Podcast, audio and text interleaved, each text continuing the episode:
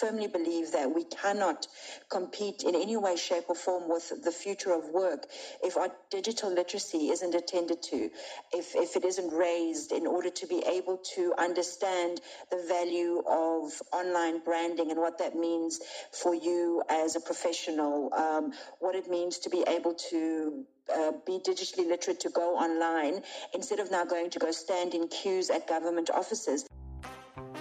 Hello and welcome to the Growth Mindset Podcast. Your host is me, Asteria Ambata Pirolla. I'm so excited to finally be broadcasting this show and hosting it all the way from Milan, Italy. Journey along with me together with an exclusive list of guests who are thought leaders, academics, creators, entrepreneurs, and scientists, all starting us off from the Namibian landscape. What are we talking about? Everything as it pertains to doing things better and mentally elevating to bring forth the best versions of ourselves in their respective industries. So listen along and hit the subscribe button or simply share an episode that deeply resonated with you. Speak soon. Ciao. I'm going to get right into it and also mm-hmm. just give an introduction, almost like somebody's listening in. Um, okay. The reason why you're here um, and that's one of the reasons why I've sent out so many invitations to a lot of people. It's really just to try and have a platform where it's not on radio. It's much more easier to share a podcast. It's more easier to have to prioritize as well conversations that I feel should be prioritized in my home country. And that's one of the reasons why the Growth Mindset podcast was established. So the theme of the show is basically everybody's speaking about their own individual experiences in their own industries and how it pertains to the future of work in Namibia, what forecasts they're seeing that could possibly be, could become a trend within the country or in Africa. And, you know, just having a free flow conversation from that starting point. So before we get into the deeper cracks of the show, Perhaps we can start with a professional introduction from your side. Walk us through your background. Walk us through what you're currently doing. Um, yeah, let's start there. Okay. Uh, thank you. I'd like to just start by thanking you for inviting me. This is a really great um, opportunity, not only for myself, but I, I really uh, am very excited about the possibilities of what you're doing uh, for what it means for Namibia as as well as I'm hoping the African market in general. So my background is very hodgepodge. I am the quintessential jack of all trades, master of none, but better than the um, uh, what, the, what does the saying go? A jack of all trades is is better than a master of one kind of thing. So I, like to, to to, to to call myself a jack of all trades. But essentially, I started out in media, uh, moved into sales, and then eventually kind of uh, found myself on the outskirts of uh, ICT, of IT, of the digital revolution when it all started, and um, through projects project work uh, with uh, teams, ICT teams, I now find myself in the position of being a consultant uh, when it comes to the human aspect of the digital transformation that everybody's undertaking. So my role currently is is to really just as, assist the institution at the university, the Namibia University of Science and Technology, is to really just assist the teams that are trying to undertake digital transformation when it comes to how do we handle the human aspect of it?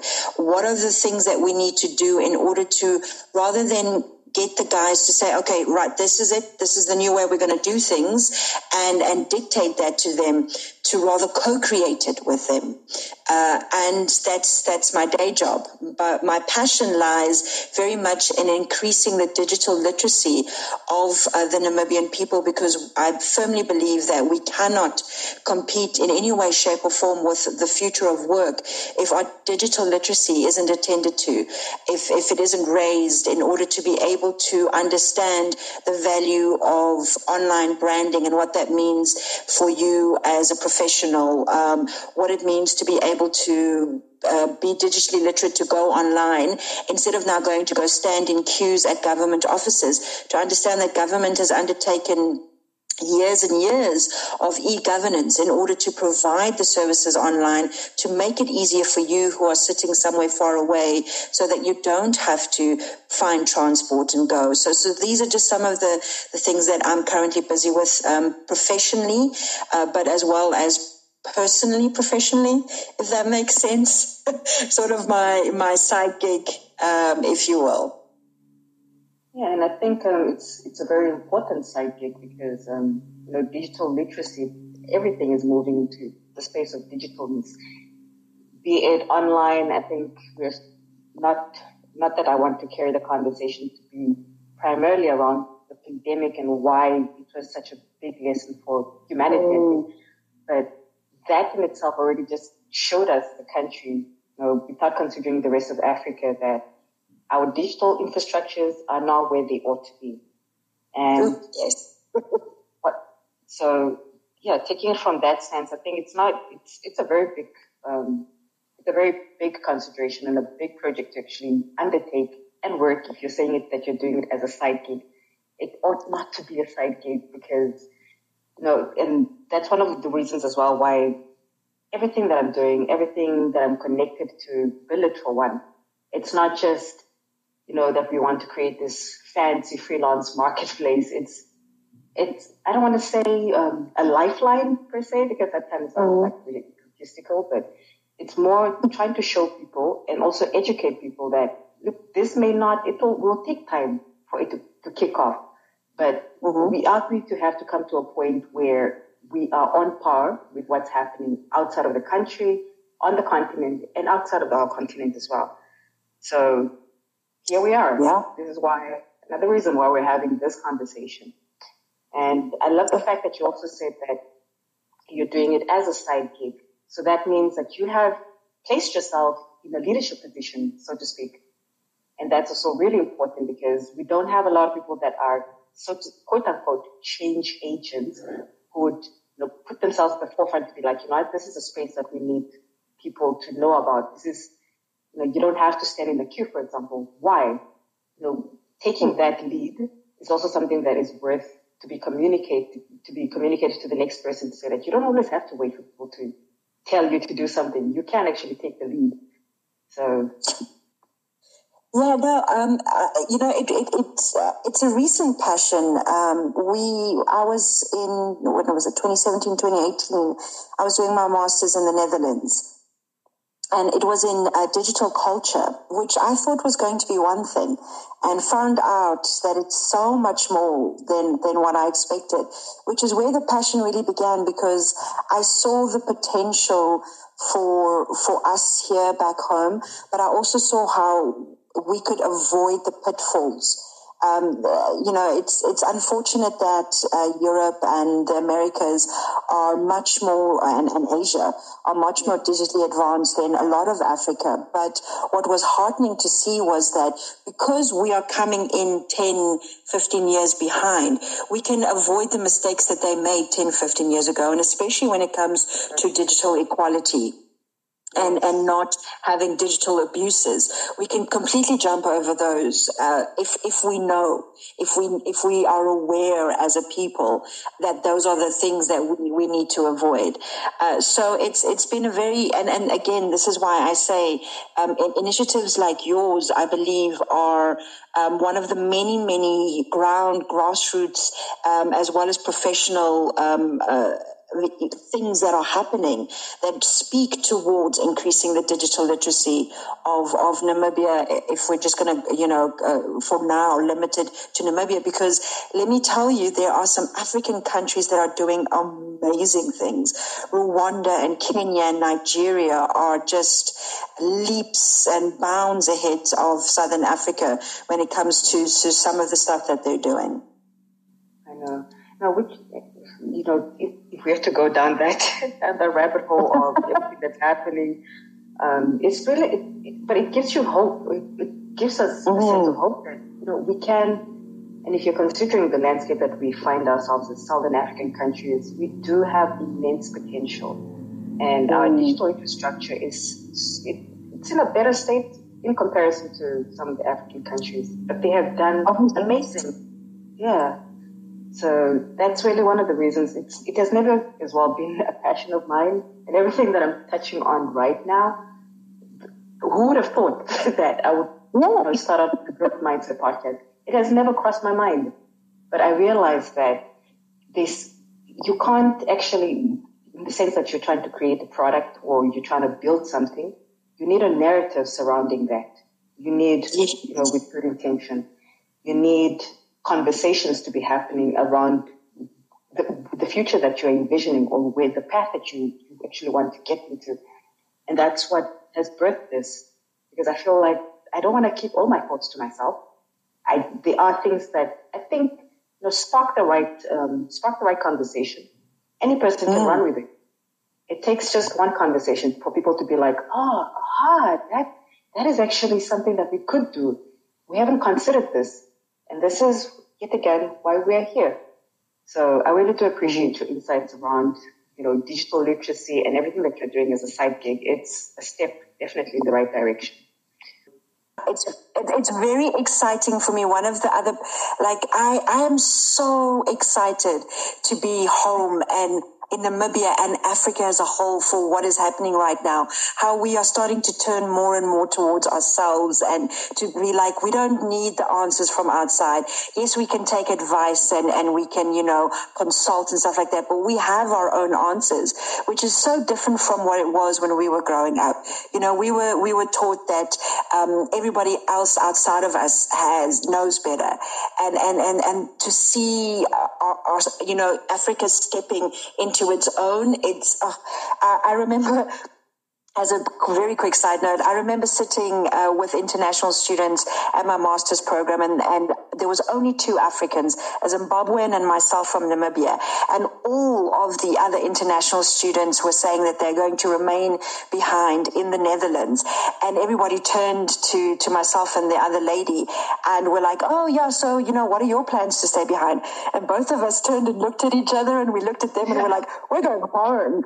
We are we are not staying here." we are going home. I was just saying it, it, was just an example of, and I mean, if, if, if people read the news about Zimbabwe and, and everything, but they, they don't understand that how exciting it is on the ground at the moment. Um, you know, how all the changes that are happening, the shifts that you can see almost in front of your eyes. It's, it's really an exciting time to, to, to be African, you know, to be proudly African. Yeah, and that's the thing as well. That's gonna we're gonna go down another rabbit hole, but but it give birth to another conversation. But I feel, you know, being in the okay the diaspora where you're speaking with other Africans, you it's twofold. You understand, or I understand, um, you know, why some why some people would want to go home, and why some in you know mm. you're talking about East Africa or you know, the deepest part of Africa where there's not so, so much, you, there's not so, so much happening, but there is immense potential. You can also sympathize with somebody who would want to stay behind in a first world country. But that does not, that also just means, it actually just goes to show that we have also people that have seen the world, that have seen the outside, returning back home. You have seen that you do have, you do have the position, you are in a position to actually you know, make home a little bit better for people that are outside of the country to want to come back. And unfortunately, yep. that, yeah, this is going to give birth to a whole other conversation because we're not ready for that. I'm, I'm biting my tongue. I'm, I'm, biting my tongue. I'm like, nope, this is not about that right now. yeah. Uh, but anyway, um, the, the second part of uh, the conversation is how, how you harness your individual strengths. I think you have briefly already touched on that. Um, mm-hmm. I would like us to touch on hybrid working. I know okay. it's quite like a buzzword and remote working is like really trendy right now. Everybody's like, I would, I would prefer to stay at home. And, you know, it's, it's, it wasn't, it wasn't so, so popular back before the pandemic hit, but now that we're seeing no, you can be as, as productive as being in the office and still tend to your kids and still, you know, do everything that mm-hmm. you want to do. How do you envision or, or how do you envision that happening um, or having a, a, hybrid system within the country, in Namibia, that is, um, you know, people taking that up as an option to work instead of always reporting to a physical workspace. How do you think that's going to take off if it, if it doesn't already?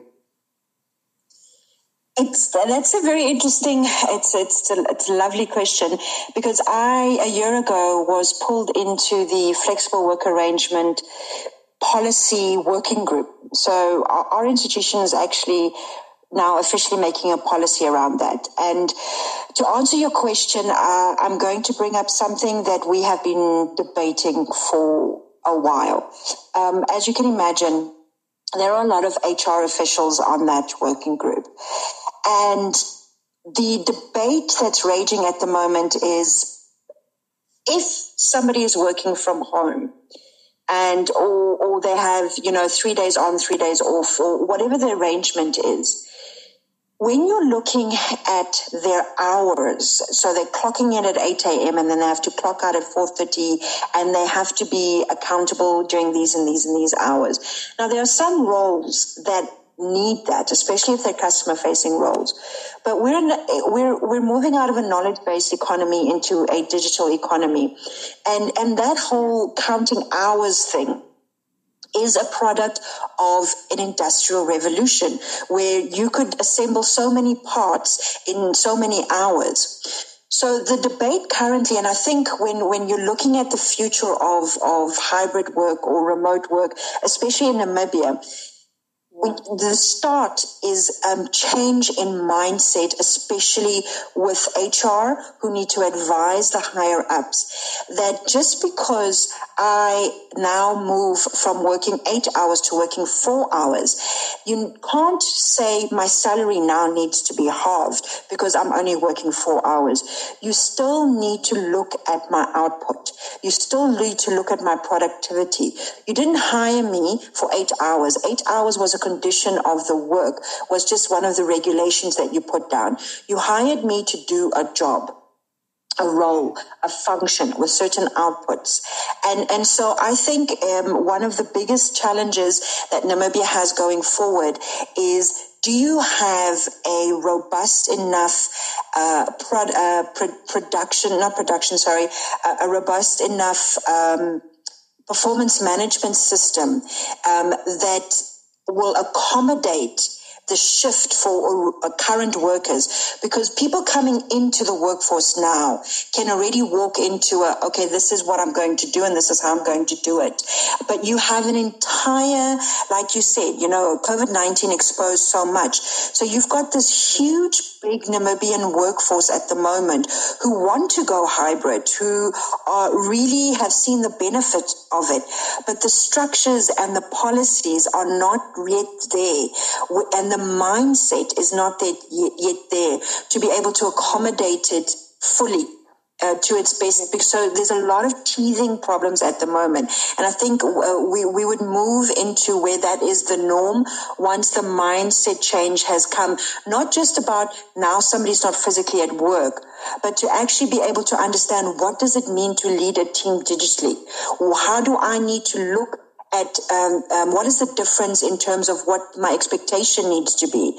Um, I've heard, I've done a lot of digital virtual leadership workshops and a lot of people have told me horror stories about how they actually don't prefer to work from home because whereas before their bosses didn't worry at all about what they're doing on any given day, now all of a sudden they're trying to check on them every hour and then they can't get work done uh, because the, they're like, oh, do this, do that, do this. And then it just, it's a self-fulfilling prophecy because now their managers are like, oh, well, it doesn't work, people working from home because look, um, didn't manage to get anything done um, that she would normally have gotten done, not taking into account their own behaviors that precipitated um, my lack of productivity.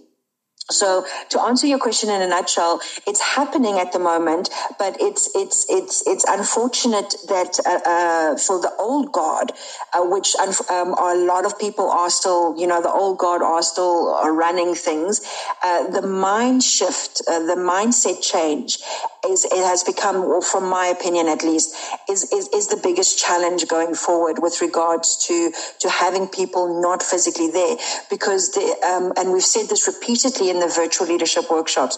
Being at work and working are sometimes not in the same WhatsApp group at all. Um, you, people just assume that you are at work, which means that you are working, which is not the case. Um, not for everybody, at least. Sorry, I'm not not trying to label everybody under that same banner. So, so, so, yeah, that that would be my response. I think the biggest challenge we have right now um, isn't the fact that it doesn't work because, like you said earlier, our our internet I think is better than most. Um, Obviously, um, we're now not going to get into the fact that for some people working at home is not possible because they don't have the internet connectivity or the internet's not good or their position is such that they don't have the, the, the financial means to, uh, you know, have, have the internet data that they need. Again, we can circle around to that at some stage, but, but to, to answer your question for, for me right now, mindset change is, is our biggest challenge going forward. Oh, you, you dropped a lot of bars there. You dropped a lot of gems and really, that, yeah, which is, I, I think the, at the core of it, it's really, like you said, it gives birth to a bigger question. How do you change a mindset? Mm. And a lot of people, yeah, no, I'm, I'm particularly very interested around hybrid working because I have for plus it's going out to three years I've worked on virtual teams. I've consulted with clients that are in Sweden, in the UK, and also in Milan. But all of that was mm-hmm. done virtually. So I got to see the backhand of it, how a recruitment strategy needs to be tailored for one to fit, you know, to, to fit workers that are sitting in different parts of the world, considering time zones, considering, you mm. know, how the productivity levels of various individuals. Some people are morning workers. Some are night night owls. They get a lot more done, you know, during the morning hours. Oh. So it's I, so much.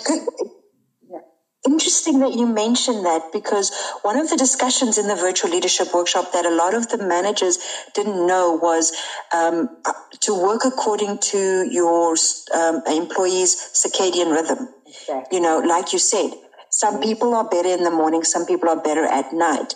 And if it's about the productivity, you, you, how do you as a leader now work according to that? When you yourself are a morning person, so you want to have the meetings in the morning, but you know, half of your staff are actually afternoon, evening people. So, so, so it's, I'm not saying we have the answers yet, but you know, at least, like you said, we need to start having the conversations in order to get to where we need to get to exactly. And yeah, from from those experiences that I got to see, I was like, okay, this is actually it's not just about getting people on Zoom calls. They are, you know, people have gone and they're, know, that's really so so impressive. People have gone to the full ex- extent of taking certain tools. We have, for example, what we're just familiar with from the Namibian landscape, the Zoom or Teams mm-hmm. or mm-hmm. God, I hate not that I hate it. Ooh, let me not put it out there, but or Skype if we are still yes, working with those kind of dates. Um, but they are in between. You know, just would you, would you would you prefer to get on a Zoom directly, or what would need to happen in preparation for you know for leading up to a Zoom? This is going to take off on a whole other conversation because what I've seen is really I've got to realize that we are actually not, we're not paying attention to what it takes to run a virtual team. You, know, you mm-hmm. need to be mm-hmm. able to, you know, how do people communicate or communicate on, on Zoom for one? You know, maintaining engagement during Zoom meetings. People are on mute, for example, or their cameras are turned off. And there's one company for one that was really interesting for me where the CEO, like, he explicitly in the beginning, before all the meetings would start, he would be like, guys, I know what everybody does behind their cameras. You know, you are here. I know you want to be here, but we all know what happens when you switch that camera off. So please, just to maintain attention and for you to, you know, to keep, to keep your attention to what we're speaking about. Keep your camera on, but mute the, mute your mic. And he mm. did that purposely for each meeting because like I said, all these things are great because now we have to meet virtually, right? But there are also those little challenges that comes with having a digital workspace. And all of those things, should they be incorporated in a recruitment strategy, can set you apart. It's the smallest things that can actually just you know, mm-hmm. make you a game changer in your own industry. So yet again, that's why we're here because hybrid working, remote working is already here. And yes, the challenge is mindset, but now how do we move past, um, you know, past, not that you're trying to brainwash, but you want people to get, to start thinking that, okay, we're mm-hmm. good now, we're remote working, but the, after remote, remote working, there's going to be another step. Are we ready for that step? So this is going to give birth to a whole other conversation, conversations, because I don't no, want to no. Like no, because you know it, it fits into to digital literacy as well, right? Because one of the resistance to remote working or to virtual uh, work is um, the inability to really navigate the tools. Uh, you know, do you understand that all of these functionalities are part of Teams, or that you have this functionality on Zoom in order to make the meetings more interactive? Uh, do you understand that you can still create sort of an informal coffee water cooler environment. It just it's just going to be more uh, purposeful instead of organic. Uh, and and it, it, it all leads back to do you understand the tools at your disposal to be able to do what you need to do. And if, if, if we can increase the digital literacy of everybody, then that, that whole being able to use the technology, that the, the, the fear of being able to use the technology falls away and doesn't become an excuse anymore. Because a lot of people like to use, oh, well, you know, technology is just, you know, we can't work it. It doesn't work. Um, and it's like, it does, it doesn't work or you don't know how to work it. So yeah, that's also another component of, of it all. Yeah. Oh, okay. This was, this is great. You know, because when, when you're talking about this, it's like, yeah, but that sounds so futuristic. It's like, no, it's not futuristic. I mean, it, these things are happening. And mm-hmm. there's also another tool which would progressively get to um, after all the conversations that I have. But there are other products out, out there. Like for one, when we had the, the, the, the event for Billet, we specifically, mm-hmm. because we are, we are positioning ourselves as a remote first company, we will have um, co- co-working spaces in, way, in our headquarters, but we don't want to be, um, we don't want to be, yeah, we want to emphasize basically remote working first.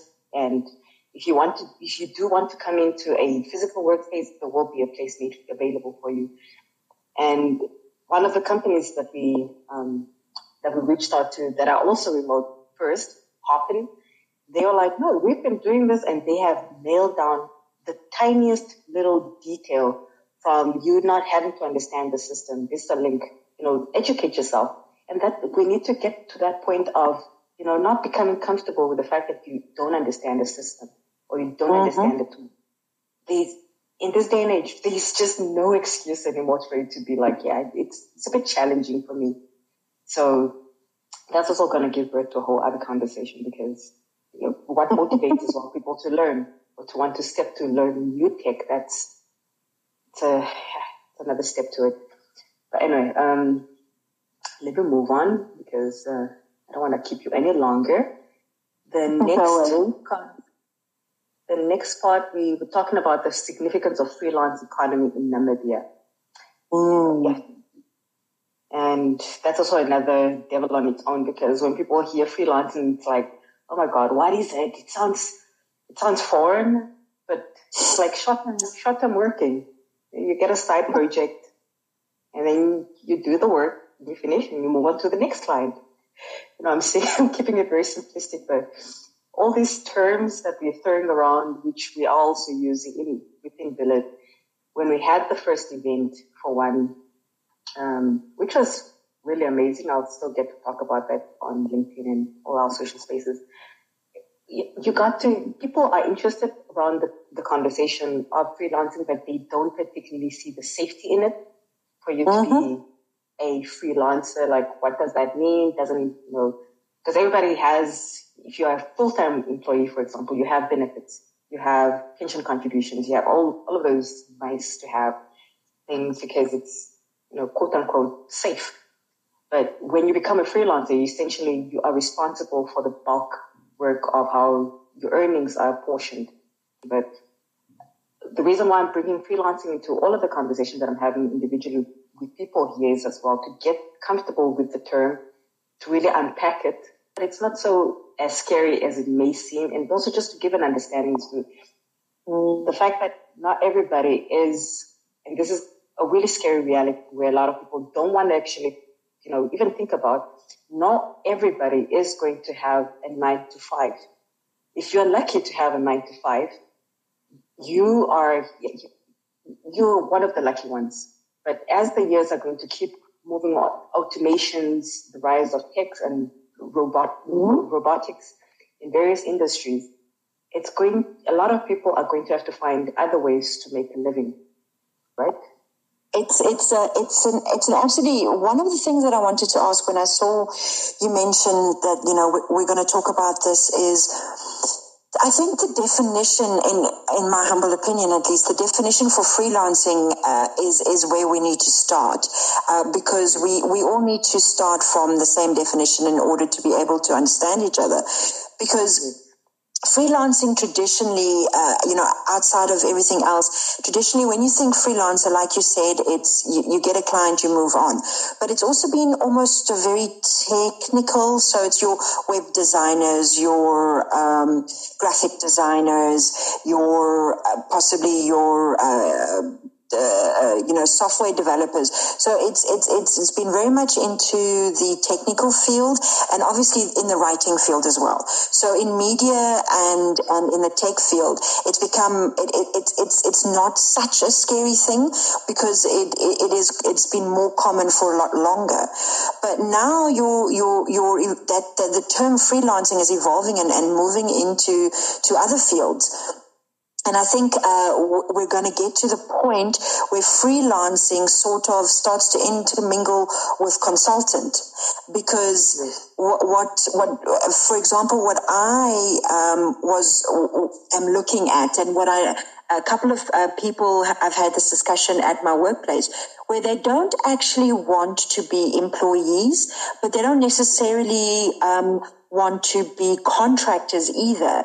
They're, they're looking at freelancing almost as in a consulting role where I don't come in to fulfill a job. So, um, but you are bringing me in on an almost permanent basis because of my skill um, because I am providing a certain skill to you. And it's not necessarily a business as usual, an operational skill where you could, you could then have a very clear divide between operational being your nine to five permanent employees who need to be there day in and day out. Whereas, um, my skills are potentially project to project to project based.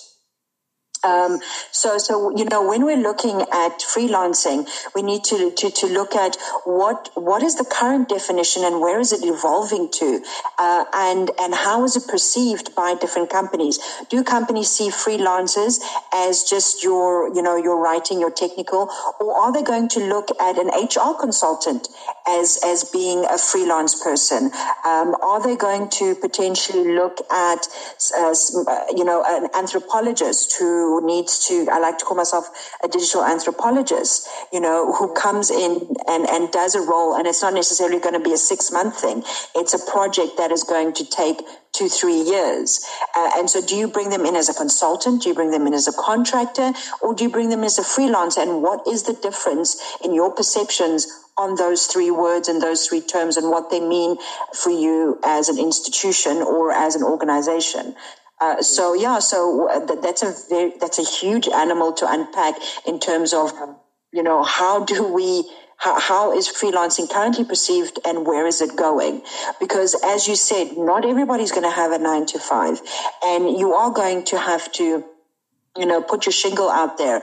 And, and one of the things I think I, I had an advantage of was I worked in recruitment. So, so, so, so now when you're looking at going towards a more freelance type of workforce, do they understand that when they give their rate, be it hourly, be it daily, be it weekly, be it a monthly potential retainer fee, you can't just say, oh, well, you know, I used to work and get 50,000 a month. Exactly. So that's my rate but uh, did that 50,000 include your sick leave, include your leave days? Did it include your medical aid? So no, no, no, no, no. What is your cost to company? Your cost to company yeah. is where you need to start in order to be, because this is what people fear when it comes to freelancing, isn't it? Because they're like, oh, well, now I don't have my leave days or, or and if I don't work, I don't get paid. So I'm like, no, my darling, what you need to do is you need to go, okay, my rate is this. It is inclusive of my potential not working, potential not working days. And so I need to actually manage my finance well enough to say that my, my, I'm going to take five days a month where potentially I might not be working. And then I'm going to make sure that the money that I get when I work covers those five daily rates. So instead of your daily rate even if you quote your daily rate at, let's say, $2,000 or two, 200 euros, whatever your currency is, uh, your daily rate is actually not 200. Your daily rate is 150 because you're compensating the 50 for those days that you're not there. So, so, so, sorry, I, I've, I've gone off on a bit of a tangent now, but yeah, so um, so, so, so uh, freelancing when it comes to Namibia is is still very much in its fetal form because we need to have uh, we need to start um, having a common understanding of it. Then we need to. I, I like to use the word literacy because literacy is really it encompasses so much because you need to then start um, having conversations, as you said before, in order to make people freelance literate. What does it encompass? What does it mean for you? And you need to go in and make sure um, the company that you're working with, what is their understanding of it? And how do you need to work yourself as a freelancer? Um, so, so there needs to be a lot of education around that in order for it to evolve, and not just from the workforce, right? Not just from you as a freelancer, but to actually have companies understand the value of freelancing in order to expand the ecosystem. Exactly. And you said something, I think that it, it, oh, it completes the whole, the, the whole, the, the, whole question basically. You said companies having to understand the value of freelancing. Mm-hmm. That, yep. I mean, if you're talking from a pure economic point of view, then, you know, just recruitment budgets alone paying salaries and all the benefits that need to be paid out. We don't need to put the math out here, but that's one of the reasons why we're so, so passionate about the freelance, freelance conversation in Billet because it's going, it's, it's already looking very tight for most companies to keep mm-hmm. a lot of full-time staff, staff members. If you can, nobody's saying that you can, you should cut all your work, all your, your, the whole workforce essentially, but what if there was another alternative? You can still keep your staff mm-hmm. members, you know, at the fraction of what you used to used to basically pay. And this sounds really capitalist, capitalistic, but it's really the real the reality of how things have been done. And from a Western point of view, for example, there are a lot of successful freelancers. You know, people mm. that are they are hired, you know, they pay they're paid by value of what you, you produce per output. It's not just okay, we have you know, it's great to have the, the benefits that come with a full-time job, but I think that it made, it has made people a little bit mentally complacent because you are still getting paid either way. So very you might, yeah, yeah. So you can take off, you can afford to basically take off two days sick leave and be like, ah, your salary won't be affected. But that's a different reality outside of the continent because, you know, if you are a software developer, for example, there are certain specific targets that you need to meet, you know, for you to get the fraction of what, you know, this company or various companies are paying you. And that is the value of freelancing for one. We are not going to unpack everything right now, but that's just to give you an indication of why we ought to move into that type of direction. And oh yes, another thing. And just just to, to add, um, I, I, think we, we, we like to throw the word generational around, and more and more in the workforce we have we have such multi generational. And one thing that I really enjoy about the younger generation is they are very much of the I don't I'm not working for my retirement anymore. I'm investing, uh, so my retirement is taken care of. So I, I want flexibility. I, uh, I, and and flexibility comes in in the form in various forms, but most especially as a freelancer. You're not doing tedious job work that you don't want to do, which means you're actually more productive. And this is the weird thing that for some weird reason, I don't know why, organizations don't understand or don't really want to grasp the fact a happy worker is a more productive worker. And if you provide them the flexibility that they've asked for, instead of this old school 19th century industrialized way that we are still working in, um, you actually are going to benefit. So yes, they may cost you $20,000 more a month than if you had hired them permanently and forced them into a cubicle, but you're going to get uh, more productive, which is better for your business.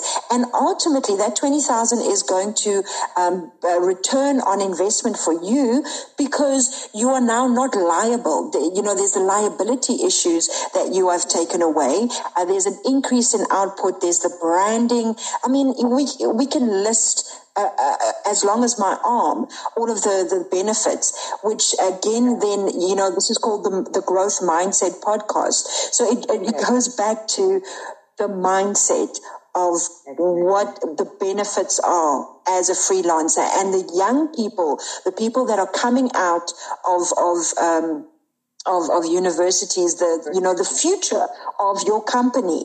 They want that flexibility. So you, it's, it's, it's adapt or die. You, you, you know, by not seeing it now, you are, you, you're strangling your company in five, ten years from now because you are not going to be an employer of choice, uh, because you don't have that understanding. You don't have that mindset. Therefore, you do not have those options for those up and coming people who are going to then get their experience somewhere else and are going to be sought after, and then you're left behind. It's a VHS versus Netflix conversation. Not VHS, sorry.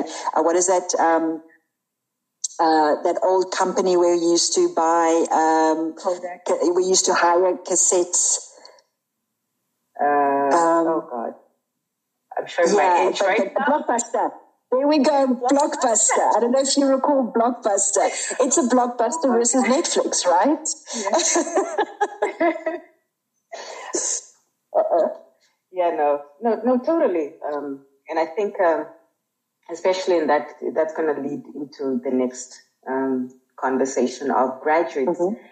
And I briefly touched on it during the virtual event when I said that um, freelancing can be used as a cushion you know, on the path of you actually getting, if you desire really the full-time role of sitting, it's, there's nothing wrong with that. But on mm-hmm. the path of actually getting a full-time role, you can freelance.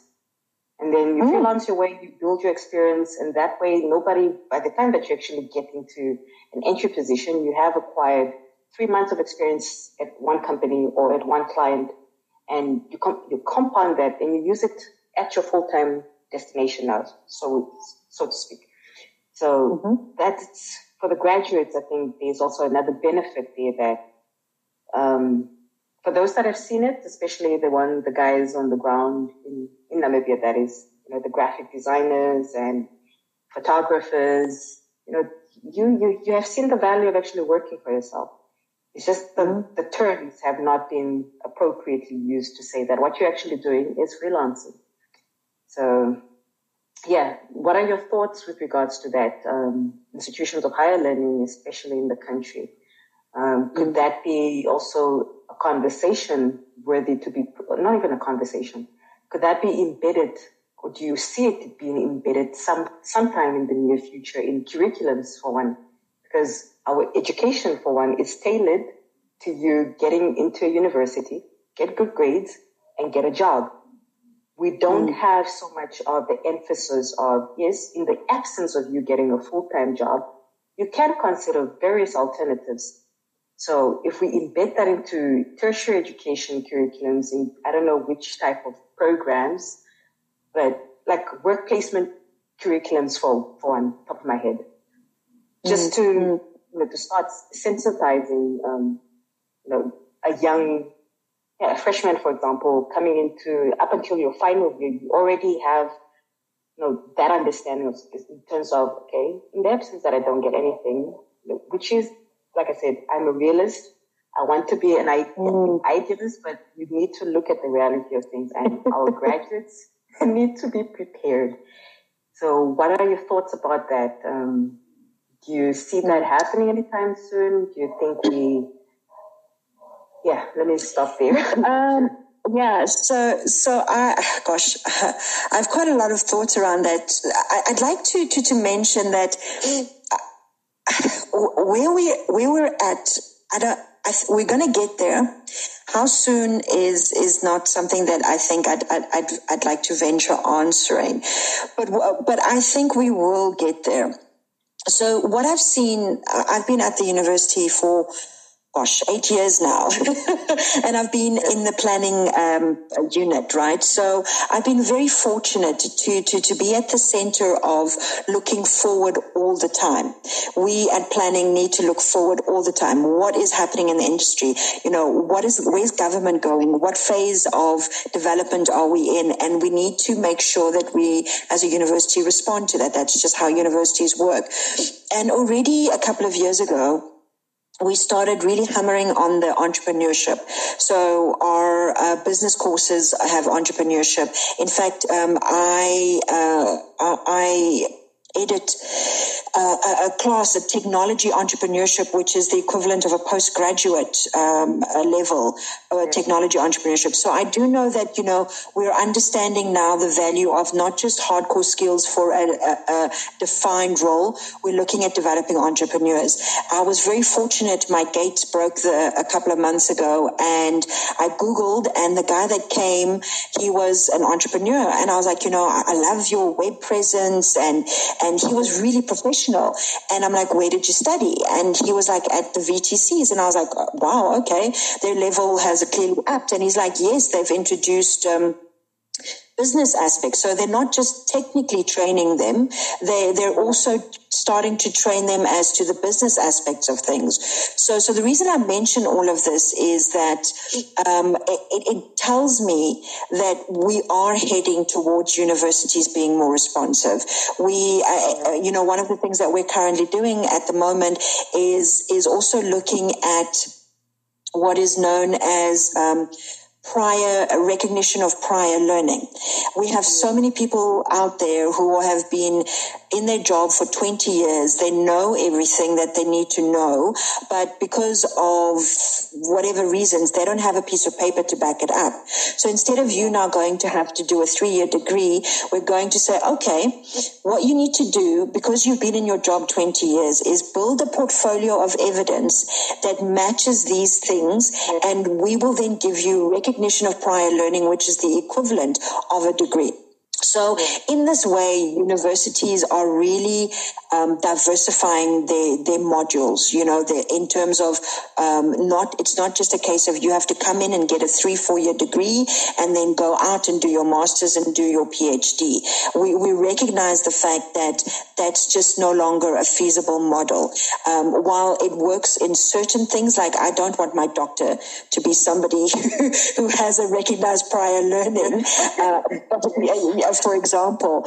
Um, so, so how soon we could um, enfold something like uh, uh, freelancing into an actual curriculum uh, is anyone's guess at this point in time. But with the fact that we are, and I speak only from my own institution's perspective, that we are responsive to, to industry needs, I would hazard a guess that it would be quite soon.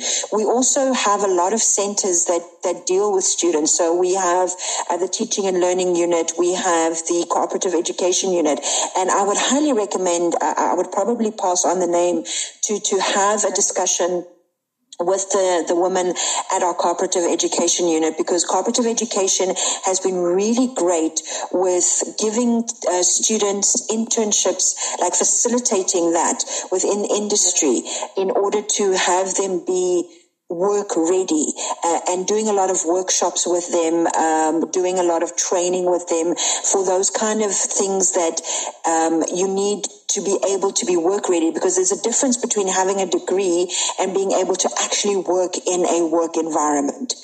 Um, So, so yeah, so we are quite responsive, not as responsive as I would like. There's huge room for improvements.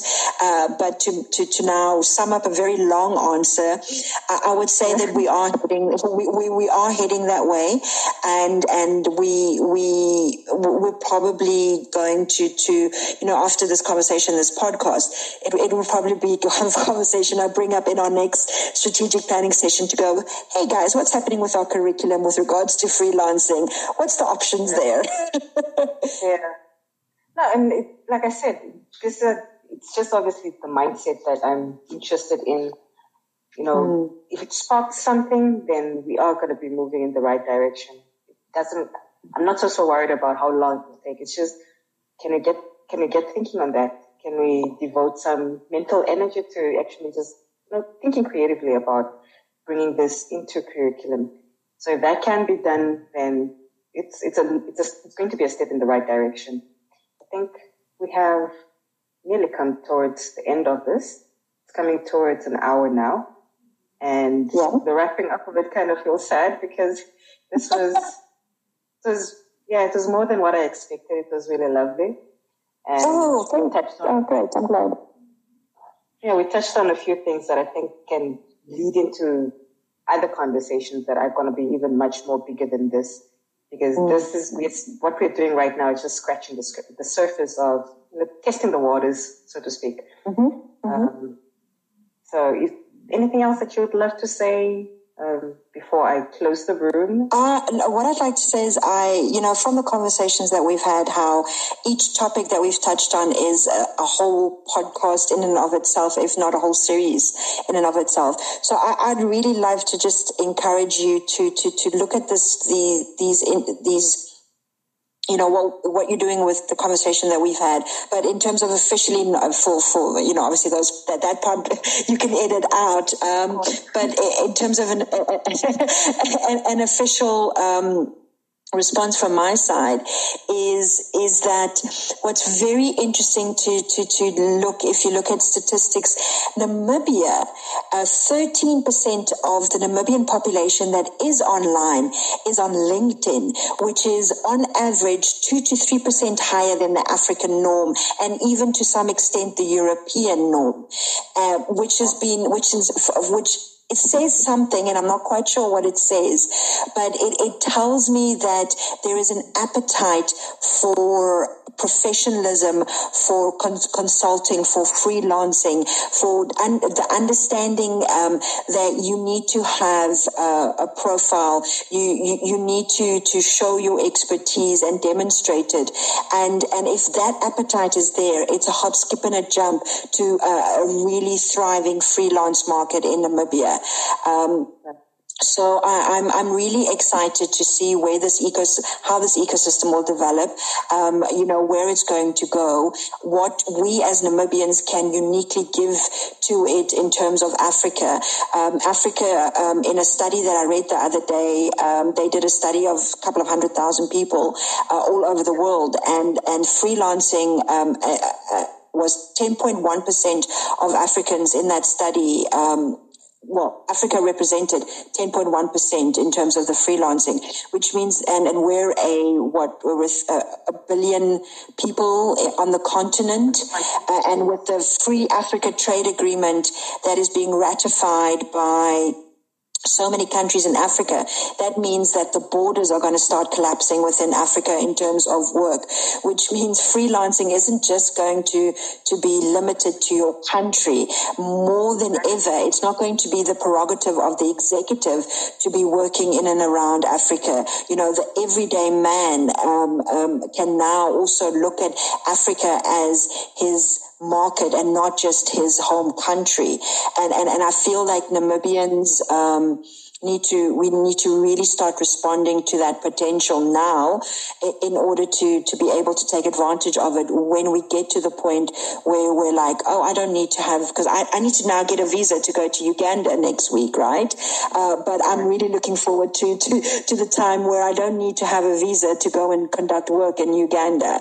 And and it's around the corner. It's closer than a lot of people know or realize.